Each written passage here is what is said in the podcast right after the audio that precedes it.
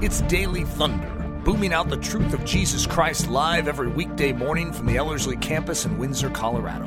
To learn more, visit Ellerslie.com. Well, welcome back to another session in this study in the book of Colossians. Uh, in the last session, we were looking at chapter 1, verse 24 through chapter 2, verse 7, and we were specifically looking at this idea of the ministry of the mystery. And in today's session, I want to look at the second part of that. So, what I want to do is I want to read this passage again, just so it's fresh in our hearts and in our minds. So, this is Colossians chapter 1, starting in verse 24. Paul says this Now I rejoice in my sufferings for your sake, and I fill up what is lacking of Christ's afflictions in my flesh on behalf of his body, which is the church, of which I was made a minister according to the stewardship from God given to me for you so that I might fully carry out the preaching of the Word of God. That is, the mystery which has been hidden from past ages and generations, but has now been manifested to his saints, to whom God willed to make known what is the riches of the glory of this mystery among the Gentiles, which is Christ in you, the hope of glory. Him we proclaim, admonishing everyone and teaching everyone with all wisdom, so that we may present you complete in Christ. For this purpose I also labor, striving according to his working, which he works in me in power. For I want you to understand how great a struggle I have on your behalf, and for those who are at Laodicea, and for all of those who have not seen my face in the flesh, so that their hearts may be encouraged, having been held together in love even unto all the wealth of the full assurance of understanding, unto the full knowledge of God's mystery, that is, Christ Himself, in whom are hidden all the treasures of wisdom and knowledge. I say this so that no one will delude you with persuasive argument. For even though I am absent in body, nevertheless I am with you in spirit, rejoicing to see your good order and the stability of your faith in Christ. Therefore, as you receive Christ Jesus the Lord, so walk in him, having been firmly rooted and being built up in him, and having been established in your faith, just as you were instructed, and abounding with thanksgiving. Again, it's an incredible passage. And I wish we had time to walk through this section by section because there's so much that is going on in this particular section. But again, just as a reminder, we are looking at more of a broad view of the book of Colossians. And at some point, I would love for you to just walk through verse by verse, passage by passage, and examine the incredible truths contained in this book. Now, as I already mentioned in this last session, we were looking at this idea of Paul's ministry and message. And one of the things we talked about is this idea that Paul has been chosen to be a minister according to God's stewardship to declare a message. Well, what was the message that he was proclaiming? Oh, it was the marvelous mystery, which is all about Jesus. That the one thing that God has been screaming about from the very beginning of time is Jesus, Jesus, Jesus, Jesus, Jesus. That on every page of Scripture, he is seen. And that is such an incredible thought. And now that mystery, which has been hidden for ages and generations, the Spirit has now been revealing to us that it is all about Christ. And as we talked about in the last session, the incredible reality of Christianity is that I am in Christ and Christ lives in me. And you need both of those in Christianity. That it's not just me in Christ, but it's the fact that the living God Himself through His Spirit has come to indwell my life. And Paul says that is the message that I am proclaiming that it is Christ Himself. It is Christ in you, the hope of glory. Well, in this session, I want to look at the second aspect, at least of what we're going to be examining in this section, which is all about this idea of the struggle and the suffering. Uh, it's interesting to me that Paul in this section is talking about this ministry that he's been given by God and he says, I am overwhelmed with struggling and suffering and laboring. So let's look at this idea. And I'm calling it the difficulty of, of ministry. So let me just read a couple of verses. This is Colossians chapter 1, verse 24, verse 29, and chapter 2, verse 1. Paul says this Now I rejoice in my sufferings for your sake, and I fill up what is lacking of Christ's afflictions in my flesh on behalf of his church, which is, sorry, on behalf of his body, which is the church. For this purpose, I also labor, striving according to his working, which he works in me in power. For I want you to understand how great a struggle I have on your behalf, and for those who are at Laodicea, and for all of those who have not seen my face in the flesh. Paul uses in this section several different words for difficulty, for striving, for, for struggle. Uh, let me just give you a few of those. Uh, for example, he says that I am suffering for your sake, and I rejoice in that suffering. The word suffering has this idea of a great or a state of great suffering uh, and distress due to adversity, pain, or suffering. Uh, he says, I labor, which is this idea of hard work or toil, or to do some wearisome labor unto extreme fatigue. He says, I strive, which means to agonize or to engage in a contest uh, or to make every effort to exert much energy. And the idea is like a wrestling match. Uh, and he also uses the word struggle, which means like a fight, a contest, a race, and a struggle. Again, I find it interesting that he uses some of the language of the gymnasium. He uses the language of the culture. He says, here here I am, I'm wrestling, I'm just sweating, I'm toiling, I'm laboring. I mean, this is a lot of effort that I'm making on your behalf. I do really love what he says and the fact that it is, I'm laboring according to God's working in my life. And again, I don't want to spend a lot of time because we just don't have the time. But there's this idea that God, and His overwhelming strength and His overwhelming power, has energized my life so though I'm pouring my life out, and though I'm just weary, and though I'm just, just in full exertion in this labor on your behalf, it is God Himself who is energizing and enabling me to pull this off. So don't come away with this idea that Paul's struggle and striving and all this intensity is Paul in his own ability doing what he can in ministry. Rather, the picture is God in his overwhelming ability is strengthening Paul to labor on behalf of those uh, in the early church. But again, Paul keeps talking about this struggle in the midst of the ministry. Isn't it fascinating that the moment your life becomes wrapped up in the message of the mystery, which is all about Jesus, struggle comes to your life? In fact, that is promised all through the Gospels. Jesus kept saying stuff like, hey, if they persecuted me, woo, they're going to persecute you. Hey, if I face difficulty, hey, you better be expecting this thing too as Christians, our life is not promised ease and comfort and painless joy and bliss. In fact, I think the reality is you become a Christian and things actually get harder. Now you have a target on your back, and the enemy of God wants to take you out. There is a struggle and a difficulty in life. That's true for non believers, that is true for believers.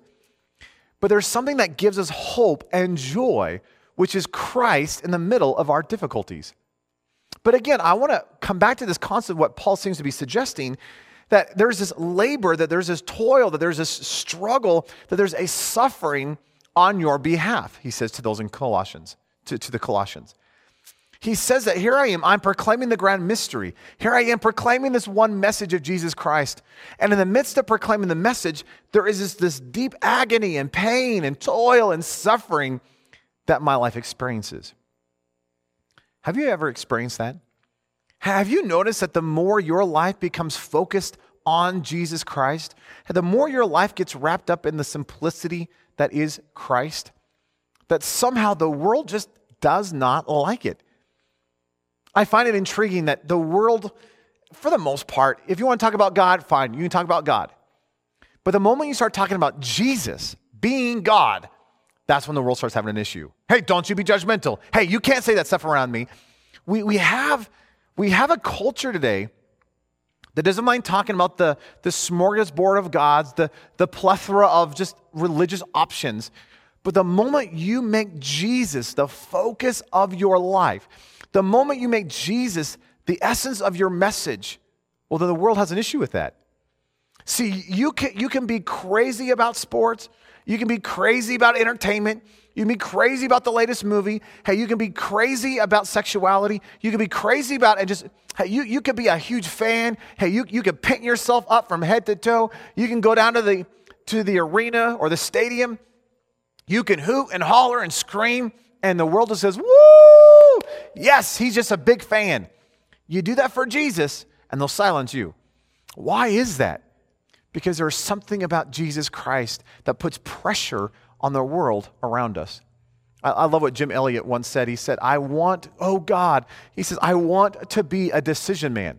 I want to be a man that when the world encounters my life, that they're literally forced into a decision. Are they going to buy into the reality and the message that I am proclaiming, which is Jesus, or are they going to have to run away or silence my life? See, when you get into this idea of martyrdom, uh, the word martyr actually just means witness. And yeah, typically we understand as a martyr as someone who dies for their faith. But in the New Testament context, a martyr was someone who literally was a witness. And the idea was is that, that their life was so wrapped up in a single message that it was putting pressure on the world around them. That when the world encountered someone's life and that witness of a message, that the world was either going to have to make the decision to buy into that message or that the world was going to have to silence the message. Well, the only way to silence the message is either you you, know, you plug your ears and you run away, or you have to silence that voice. And so there's all these people who are dying for their faith, for this witness, this declaration of a message. And so we just begin to understand well, if you're going to be a witness, you may have to die for that message. And again, it's that Greek word martyr. What would your life look like if you said, Lord, I want to be so wrapped up in a single message? As we talked about in the, the last session, that this whole message is about Jesus. As we talked about in the two sessions ago, when we're talking about the preeminence of Christ, this is all about Jesus, that He is to have first place in absolutely every area of my life. If you begin to live that way, what you're going to find out is that the, the world doesn't like that. The world doesn't want you to be the fanatic for Jesus. Again, you can be a fanatic for sports. You can be a fanatic for entertainment. You can be a fanatic down at the stadium, but don't be a fanatic for God. Because the moment Jesus becomes the the essence, the focus, the centrality of your life, the world just doesn't like it. In fact, sadly, it seems like in today's culture, even people in the church don't like it. That if, if you're coming to church because it's the thing to do, it's the cultural understanding, it's the social club idea, but when you see someone who is radically going after Jesus and their whole life is about one single message, well, that's going to put pressure on your life. And you're either going to have to buy in or you're going to have to silence that voice. So you got to get a, get a hold of this idea that, that Christianity, see, the whole prosperity gospel thing, I, I think took Christianity in the worst direction because the prosperity gospel was all about name it and claim it and nab it and grab it and you wish for it, God will give it to you and, and big houses and new cars and hey, all the riches and and and I'm sure I have no problem, whatever. But I don't see that promised. Yeah, you may get it, fine, whatever. But you know what you are promised by Jesus in Scripture? Suffering, trials, persecution, difficulty.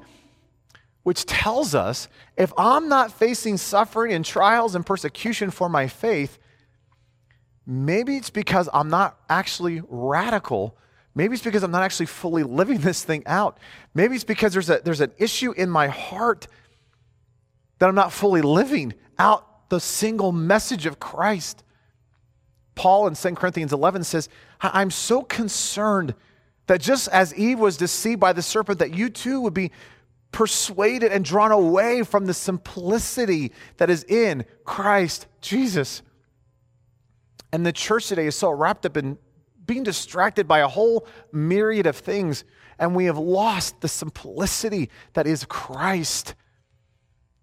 And again, if you go after Jesus and you make him the message and you make him the focus, and, and your life is about the centrality of Christ and the preeminence of him, and, and he's first place in all things, and, and your life is just all about the simplicity of Jesus, I promise you're going to face suffering.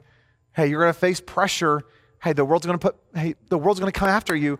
In fact, you're going to be misunderstood. And in fact, in fact, the church is probably going to put some pressure against you. And, but is he worth it? Yes. Yes, he is worth it. So again, listen to what Paul is saying.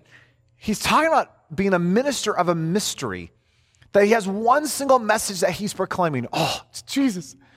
He says, but in the midst of proclaiming that message, there's this difficulty that I'm experiencing. There's this toil and a labor and a striving. And yes, God has empowered me. Yes, God's enabled me to do this. But wow, I'm suffering for your sakes. In fact, if you want to read about his great suffering, turn to Second Corinthians chapter 11 and just read his list of sufferings. You know, the shipwrecks and the stoning and the, the beatings and the scourgings and the cat of nine tails and the, the fastings and the, I mean, he just has the list. It just, Paul's life was difficult. He faced a lot of hardship. In fact, you look at Jesus' life, Jesus faced a lot of hardship and persecution and misunderstanding, and not just with the world, but with the, with the religious leaders. And you're promised the same thing that, wow, you get to face trials. Wow, you get to face tribulation and difficulty. And, and that's not something to run away from. Oh, that's something to get excited about. Because as Paul says, the living God's going to come and enable you to endure this with joy. But you got to be ready for suffering. You got to be ready that if you're going to make Jesus the message of your life, if he really is going to be preeminent, you will face sufferings. Now, in verse 24, uh, Paul makes a statement which is rather difficult. he says, uh, this idea of filling up what is lacking. Look at verse 24. He says, Now I rejoice in my sufferings for your sake, and I fill up what is lacking of Christ's afflictions in my flesh on behalf of his body, which is the church. Now, when you read through that, that is so confusing. Uh, in fact, I, I read dozens of commentaries trying to wrap my mind around okay, what is Paul trying to say here? Because I'm trying to understand this. He's saying that, okay, I'm going to rejoice in my suffering for your sake, oh dear Christians in Colossae. And he's, then he says, I'm filling up what is lacking of Christ's afflictions in my flesh on behalf of the church. And I'm really, I, I struggle. I'm still struggling, actually. what does it mean for Paul to say that he is filling up what is lacking of Christ's afflictions? Because we know that there is nothing lacking in terms of the sacrificial atonement and suffering of Christ, that the cross paid it all. So, so his work, his suffering was totally sufficient. It was efficacious. It was, it was absolutely sufficient. Hey, you can't add anything to the suffering and the atoning work of Christ on the cross. So he completely dealt with sin, he completely dealt with everything. So, how on earth can Paul say that he is adding adding or filling up what is lacking. How can there be anything lacking?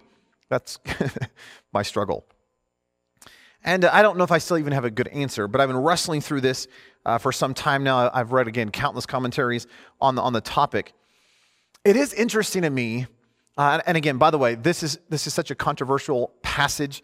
Uh, thousands and thousands of pages of commentary stuff has been written on it. I have not read it all, just for clarity's sake. Uh, but thousands of pages have been made, uh, have written on trying to figure out what this means.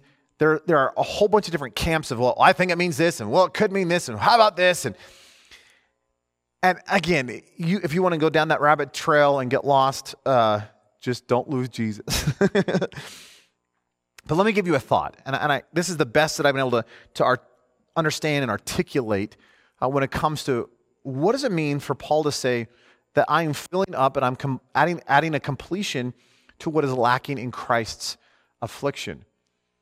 It seems to me, again, Jesus paid it all, uh, that his sacrificial and atoning work on the cross was absolutely sufficient. You can't add to it, you can't take away from it. It's just, it's just, it is, it is full. And yet there is a reality that until he comes in his second coming, that this world is always going to put pressure, that there's always going to be affliction, there's always going to be suffering in this world on behalf of Christ. That because of this grand message of Jesus, that the world is always going to stand in opposition against it. So until every knee bows and until every tongue confesses that Christ is Lord, it seems like the church as a whole is always going to be facing some version of suffering and difficulty on behalf of Christ. And so that all through the last 2,000 years, there has been a continual filling up of the afflictions of Christ, not in the sacrificial atonement sense, but in the sense that when the church suffers, he suffers. In fact, you, you see that in, Act, in, in Acts chapter 9. Uh, here is Paul. He's persecuting the church, and he goes up to Damascus to deal with the church up there. And on the road to Damascus, Jesus kicks him off the horse and bright light, and, and Jesus speaks to Paul. And, and listen, listen to this statement in Acts chapter 9, verse 4 and 5. It says, Saul fell to the ground, and he heard a voice saying to him, Saul, Saul, why are you persecuting me? And he said, Who, who are you, Lord? And he said, I am Jesus, whom you are persecuting.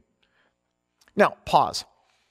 If I was Saul, Paul, I would have said, Jesus, uh, I'm not persecuting you. I am persecuting your people. I, I am trying to destroy the church. Hey, I'm trying to kill them. I'm not touching you. And yet, according to Jesus, when you persecute the church, when the church faces suffering, it's his suffering, which makes sense. If we are the body, he's the head, then when the body suffers, the head suffers. So it seems like, just as a potential to understand this passage, that what Paul is saying is now that I'm experiencing suffering on behalf of the church, now that I am, am declaring this message and the world is seeing my suffering, it, it, I should expect this suffering because the world is not going to like the message. So as I'm proclaiming the message and the world hates the message, on behalf of Christ, I am receiving the joy of being united with Him in suffering. Uh, if that didn't make sense to you, I uh, wanted to just give you a quote uh, from a sermon I came across. Again, in the midst of reading countless commentaries across the theological spectrum. I mean, I read, uh, I read Calvinists, I read non-Calvinists, I read Pentecostals. I mean, I just I read across the gamut, trying to understand this passage. So wherever you are on the theological spectrum doesn't really matter. Uh, but I was reading some sermons. I read some Charles Spurgeon stuff, and I came across a sermon that I just want to give you a, a portion of, and I really enjoyed this. And uh, th- this is what John Piper said.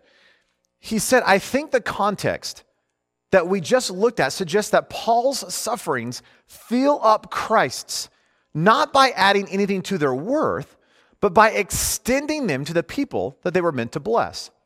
What is lacking in the afflictions of Christ is not that they are deficient in worth or merit, as though they could not sufficiently cover the sins of all who believe. What is lacking is the infinite value of Christ's afflictions are not known in this world. They are still a mystery, they're hidden to most peoples. And God's intention is that the mystery be revealed, extended to all the Gentiles. So the afflictions are lacking in the sense that they are not seen and known among the nations. They must be carried by ministers of the word. And those ministers of the word fill up what is lacking in the afflictions of Christ by extending them to others. I think that is exactly what the words mean in Colossians 1:24 as well. Christ has prepared a love offering for the world by suffering and dying for sinners. It is full and lacking in nothing except one thing a personal presentation by Christ Himself to the nations of the world and the people of your workplace. God's answer to this lack is to call the people of Christ, people like Paul, to present the afflictions of Christ to the world, to carry them from Jerusalem to the ends of the earth. In doing this, we fill up what is lacking in the afflictions of Christ. We finish what they were designed for, namely, a personal presentation to the world of people who do not know about their infinite worth. Again, if you want that full quote, I have it in the, the session notes for this particular session that you can download. Uh, I, I, I, found that really helpful. I, I love that perspective that, that the reality of the suffering of Christ must be seen and demonstrated to the world. And so, Paul in his suffering is showcasing that grand reality. Again, it's the declaration of the mystery. But I do think the other side of that is as you proclaim the mystery, you will face suffering. And as such, Christ, you're sharing in this suffering. Uh, Warren Wiersbe said, said this about the passage that I thought was helpful. He said, There was a time when Paul had persecuted the church and called it to suffer. But now Paul devoted his life to the care of the church. Paul did not ask, as do some believers, what will I get out of it? Instead, he asked, How much will God let me put into it? The fact that Paul was a prisoner did not stop him from ministering to the church. There's this thing biblically that's often called the fellowship of the suffering. That there's this band of believers that get to share in the joy of suffering for the name of Christ. And that fellowship of sufferings really comes from the passage in Philippians 3:10. This is what Philippians uh, Paul says in Philippians 3:10. Paul says that my desire is that I might know him and the power of his resurrection and the fellowship of his sufferings being conformed to his death. Paul says, Oh, that I might experience not just the resurrection, but that I would have fellowship, that I would partake in his sufferings, that I would be counted worthy to, re- to participate, to experience the joy of suffering for my Savior. That is so backwards from the Western world in which we live. We are doing everything possible to get away from suffering, from trials, from difficulty. And yet, Paul says, Oh, it is such a joy and a blessing to be a part of the fellowship of his sufferings. In Acts chapter 5, uh, l- listen about Peter and the apostles. It says, So they, speaking of Peter and the apostles, went on their way from the presence of the council, rejoicing that they had been considered worthy to suffer shame for the name of Christ.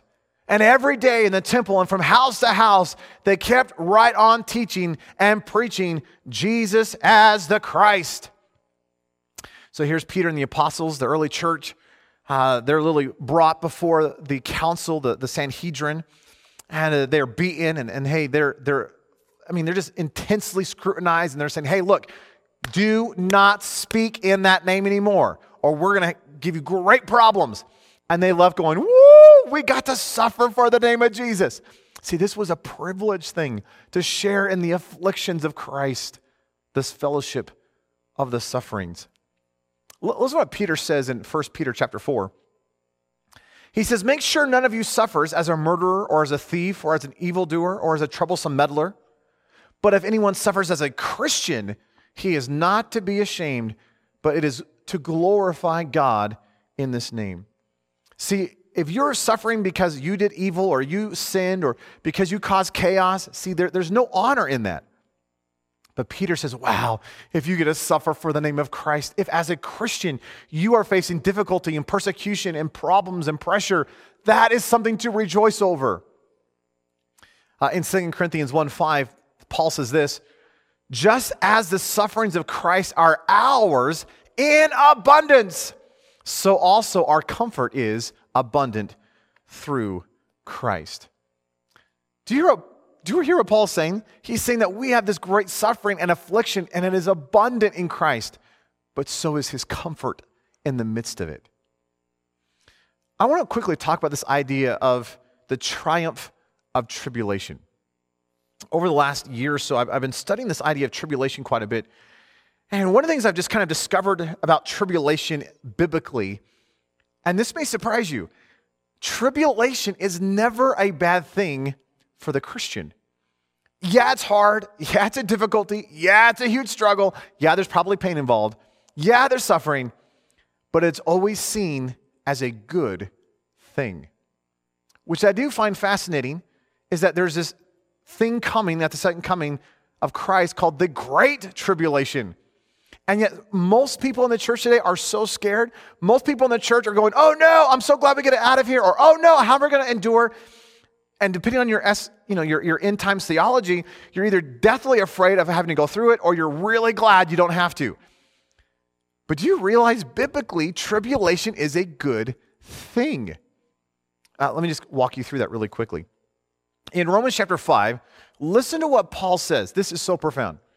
He says, Not only this, but we exalt. The word means like to boast or to brag in our tribulations knowing that tribulation brings about perseverance, and perseverance, proven character, and proven character, hope. And hope does not disappoint because the love of God has been poured out within our hearts through the Holy Spirit who was given to us.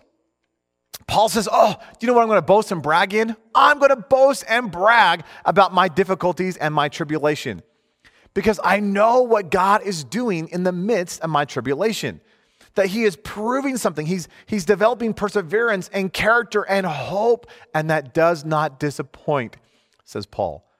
So if you know the whole purpose of tribulation, Paul says you can rejoice in it. You can actually brag about the difficulties because you know what God is doing in the midst of those trials. Uh, when you look at the word tribulation, it's one of two words often in the New Testament. It's the word thalibo and thalipsis. And what's interesting is when you study this out, there's really a couple of ideas that come out of this. The word, both thalibo and thalipsis, is this idea of tribulation or pressure or weight, this idea of compression or difficulty, anguish, trouble, distress, suffering, persecution, affliction, improving, which does not sound fun at all. But the words come from this idea of threshing. And so, uh, back in that agricultural society, uh, we had all this wheat. And so we go out to the wheat fields, we cut down the wheat fields, we take the wheat and take it to a threshing floor. And so we have all this wheat on the ground, and we now need to thresh the wheat. We got to separate the actual kernel of wheat from the chaff. And so what we do is we take some ox, oxen and, and we put them in the threshing uh, on the threshing floor.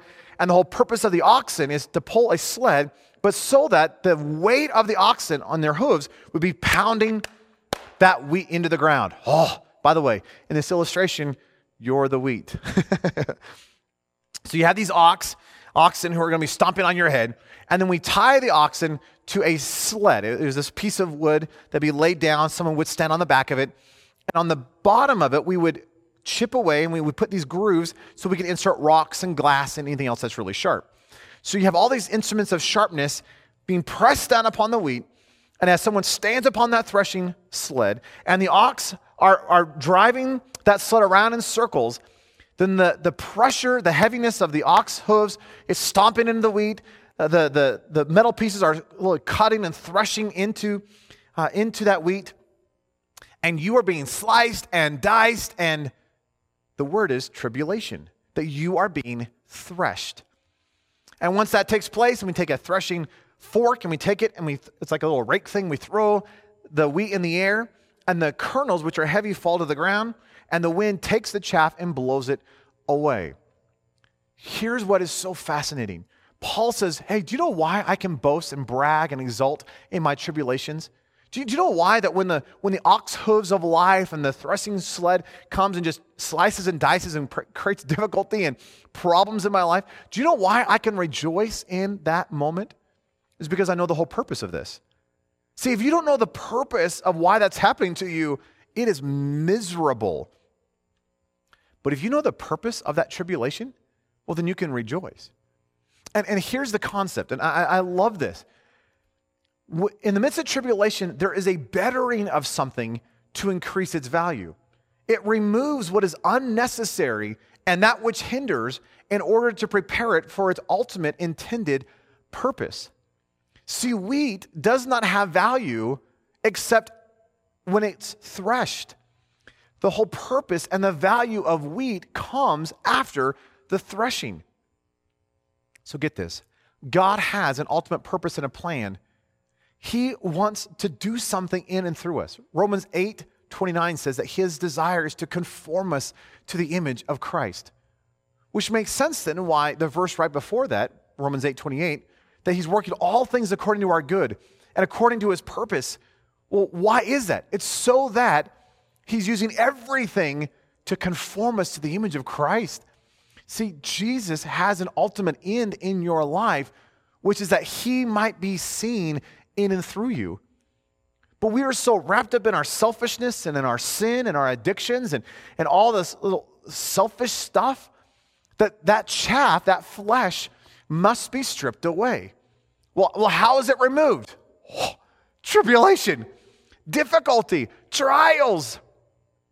And if you look back on your life, you'd probably have to agree that the times that you've grown the most spiritually the, the times where you've been transformed and you look more and more like Jesus is the times after difficulty.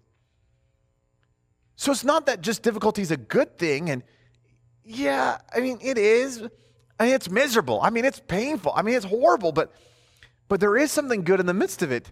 So is it good or is it bad? Yeah, both. because God is wanting to use the trials of life And some he caused, and some he just allows to happen in your life. But he's going to use all of that in your life to bring about a result, to remove the chaff of your life, to remove that fleshly, selfish, arrogant, prideful part of our lives so that Christ might be seen. That is his ultimate aim, to conform us to the image of Christ. Well, how does that take place? Threshing, tribulation. Well, no wonder Paul says this is a good thing. In fact, when you look at this idea of tribulation all through Scripture, again, it's always a positive thing. So let me end with this. I, I want to talk about hey, if we're all going to face tribulation and trials, what are three ways that we can actually triumph in the midst of this, this tribulation? How can we delight in the midst of our difficulties?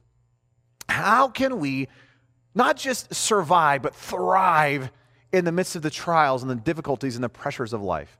Again, Paul says, hey, the moment your life is wrapped up in the message, hey, the moment your life is declaring one thing, God is going to use your life as a de- declaration of himself and his suffering to minister to this world. But as you minister to the world and you have that one message of your life, the world's going to put pressure upon you. In fact, the church is probably going to put pressure upon you. And they're just not going to like you being radical, all in on Jesus. So, how do we then triumph in the midst of our tribulations? Three quick ideas. Number one, know the purpose of the pruning. Uh, when you turn to John chapter 15, Jesus says, I am the vine, you are the branch. And every branch that abides in me, Jesus says, will be pruned. And I, I would look at Jesus, Jesus, if I was one of the disciples, and said, Jesus, if I'm in you, life should be easy. He says, No, life actually gets harder. There's a pruning process, a sanctifying process that takes place in your life. Why? So that your life might bear more fruit, the fruit of the vine.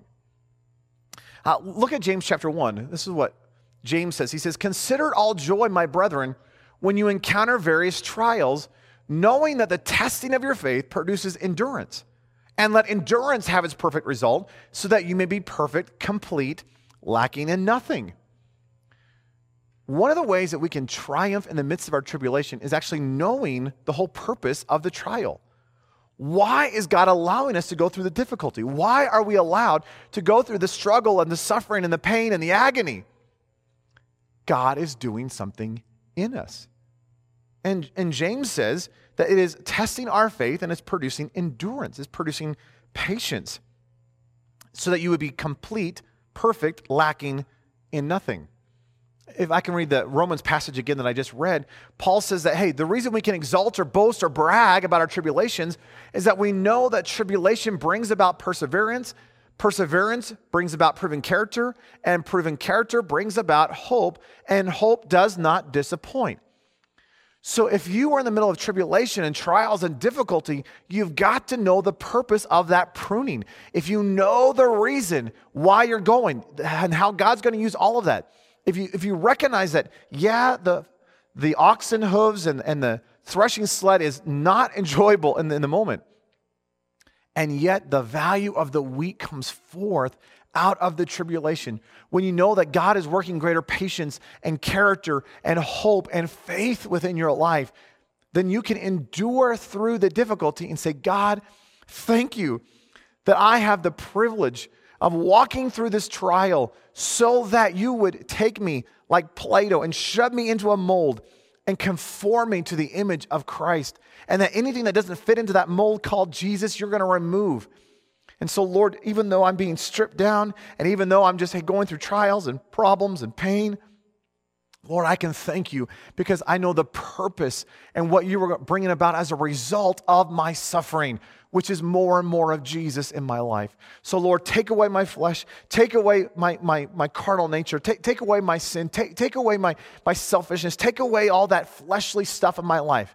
again, we're not talking flesh like, like your physical body, we're talking about that sinful, selfish nature of our heart that Paul calls the flesh.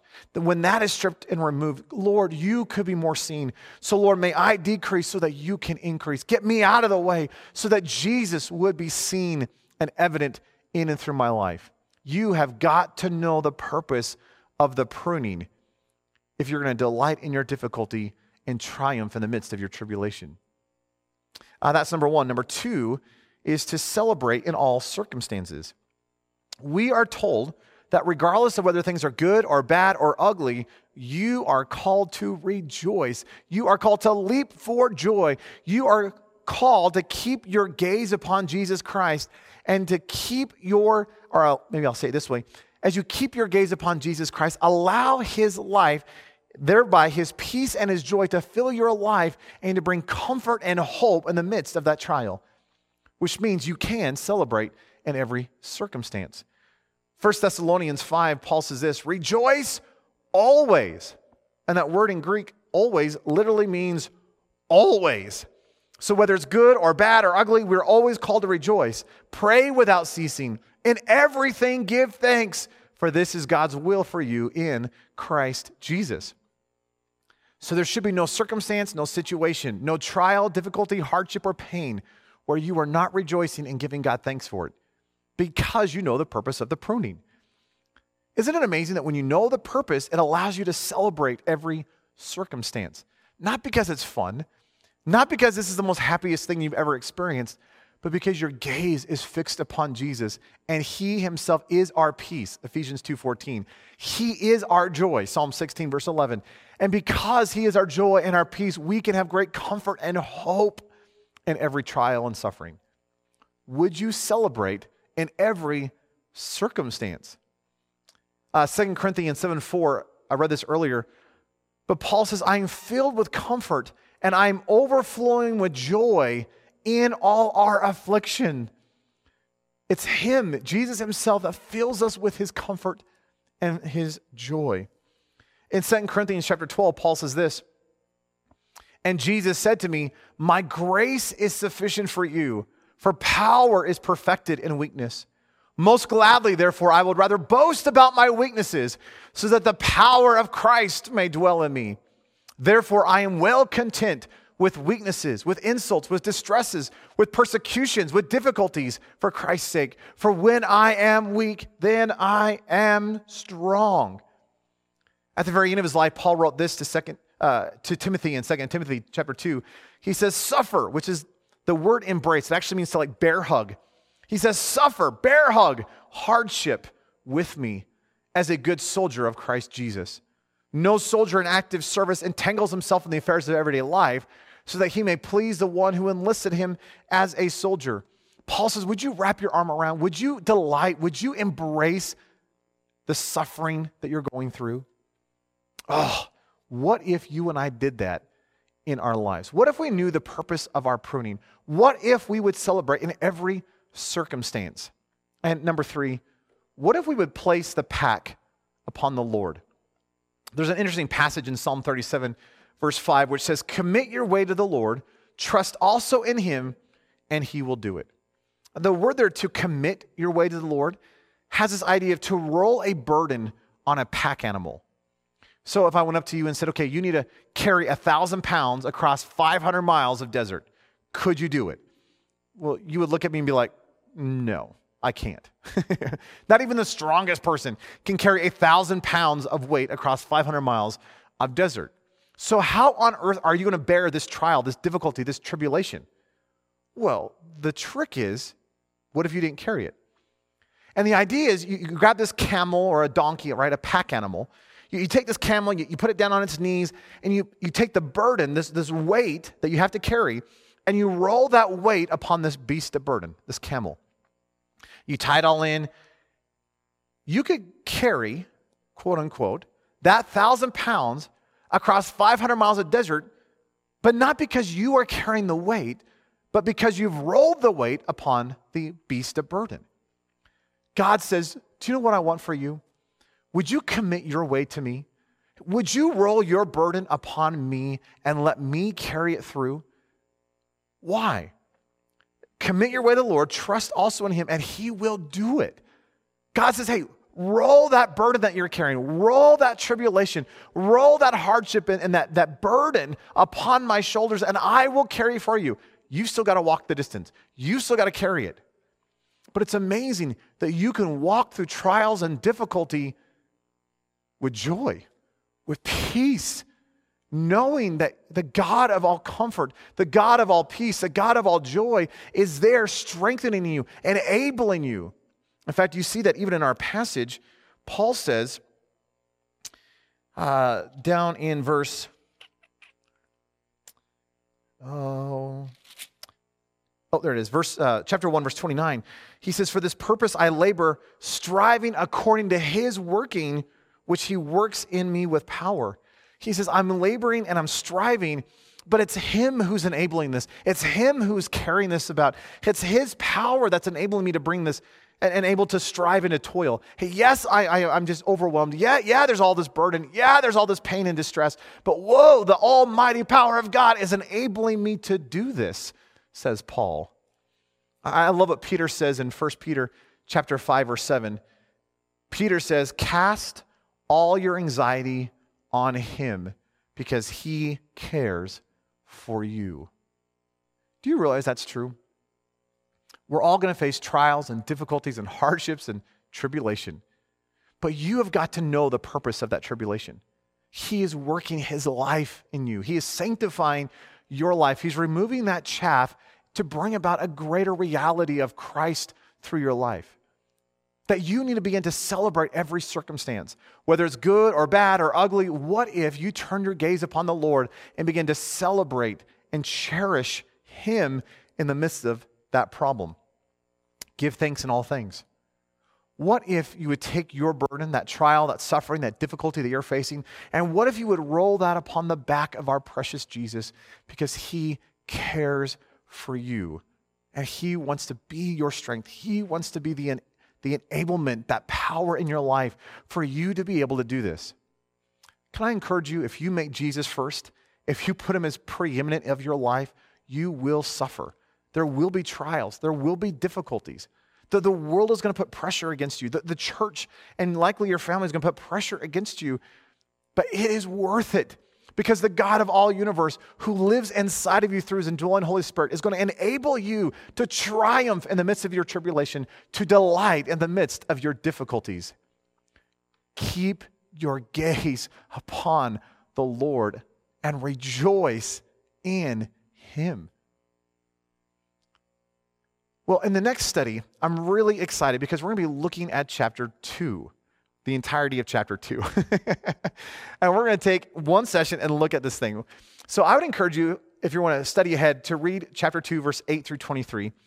And if you're interested, I've created a study guide which will kind of walk through this passage and help us kind of grab a hold of. Obviously, we're going to be going fairly quickly to cover an entire chapter in one session. But this whole chapter two is about the false teachings that is swirling around in the church of Colossae and Paul's argument of what is the solution for false teaching. It's really interesting to me how similar the false teaching of that day is to the stuff that we experience today, the stuff that's going on in the church. Yet Paul gives a simple solution for every single false teaching. But you're going to have to wait till next time.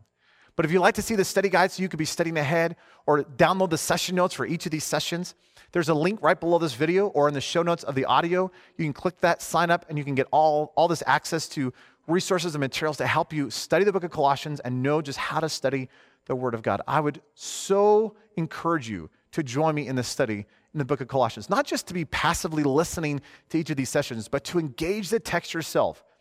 I've learned that when I engage the text, when I wrestle through the word, it makes a far deeper impact in my life than just listening to someone preach it. So, again, I would encourage you to join me in the study in the book of Colossians. Regardless, would you go after Jesus? I know a lot of you are facing trials. I know a lot of you are just suffering and having sickness and difficulties and problems and, and just extreme situations of life. Jesus has not abandoned you. In fact, would you allow Him to use this tribulation season of your life like a threshing floor to remove more of you so that more of Christ can be seen? Oh, He cares for you. Let's pray. How, Lord, we thank you that you have not abandoned us regardless of what we go through. As a writer of Hebrews says in Hebrews 13, that your promises is that you would never ever leave or forsake us. So, Lord, I pray that we too would boldly proclaim that you are with us. What could man do to us if we realize that you are always with us, that you would never leave us or forsake us, especially in our trials and our difficulties. Or as Paul said in Romans 8 28, that you are using all of our circumstances, you are using all of our, our difficulties, our problems, our hardships to do something good in our life according to your will, which is to conform us to the image of Christ. Lord, I pray that, that you would bring about a removal of selfishness, a removal of pride, a removal of that me self centered focus. So, Lord, do what is necessary to conform me to the image of Christ so this world could see you and not me. Lord, give me a great hope in the midst of my trials, knowing that when I focus upon you, when you become first and preeminent in my life, when, when, when my life is all about the centrality and the simplicity that is in you, that this world is going to put pressure and persecution. It is going to heap trials and difficulties and pain in my life. And it may come from the church, it may even come from family, but Lord, you have not abandoned me. In fact, I can triumph in the midst of tribulation. I can delight in the midst of difficulty. And Lord, I pray that for those who are listening, who are going through struggles and going through pain and going through issues of life, Lord, I pray that you would cause them to turn their gaze upward, that they would know the reason, the purpose of their pruning, that they would celebrate in every circumstance, and that they would roll this heavy burden not upon their own shoulders. Don't let them carry it in their own strength, but Lord, let you carry it. And Lord, I pray that your glory and your renown and your majesty would be seen ever more through the life, whether the problem goes away or whether it doesn't. Lord, may you receive the glory. And Lord, we want to trust you in these days in which we live. Lord, we want to make our lives all about you, regardless of the cost it may be to our own lives. So, Lord, we, we cry out, we need you. Lord, be preeminent, be first in every area of our lives. And Lord, may you receive all the glory and honor and praise through these weak vessels called our lives. We love you. Just thank you for all that you're doing in our lives and in these days.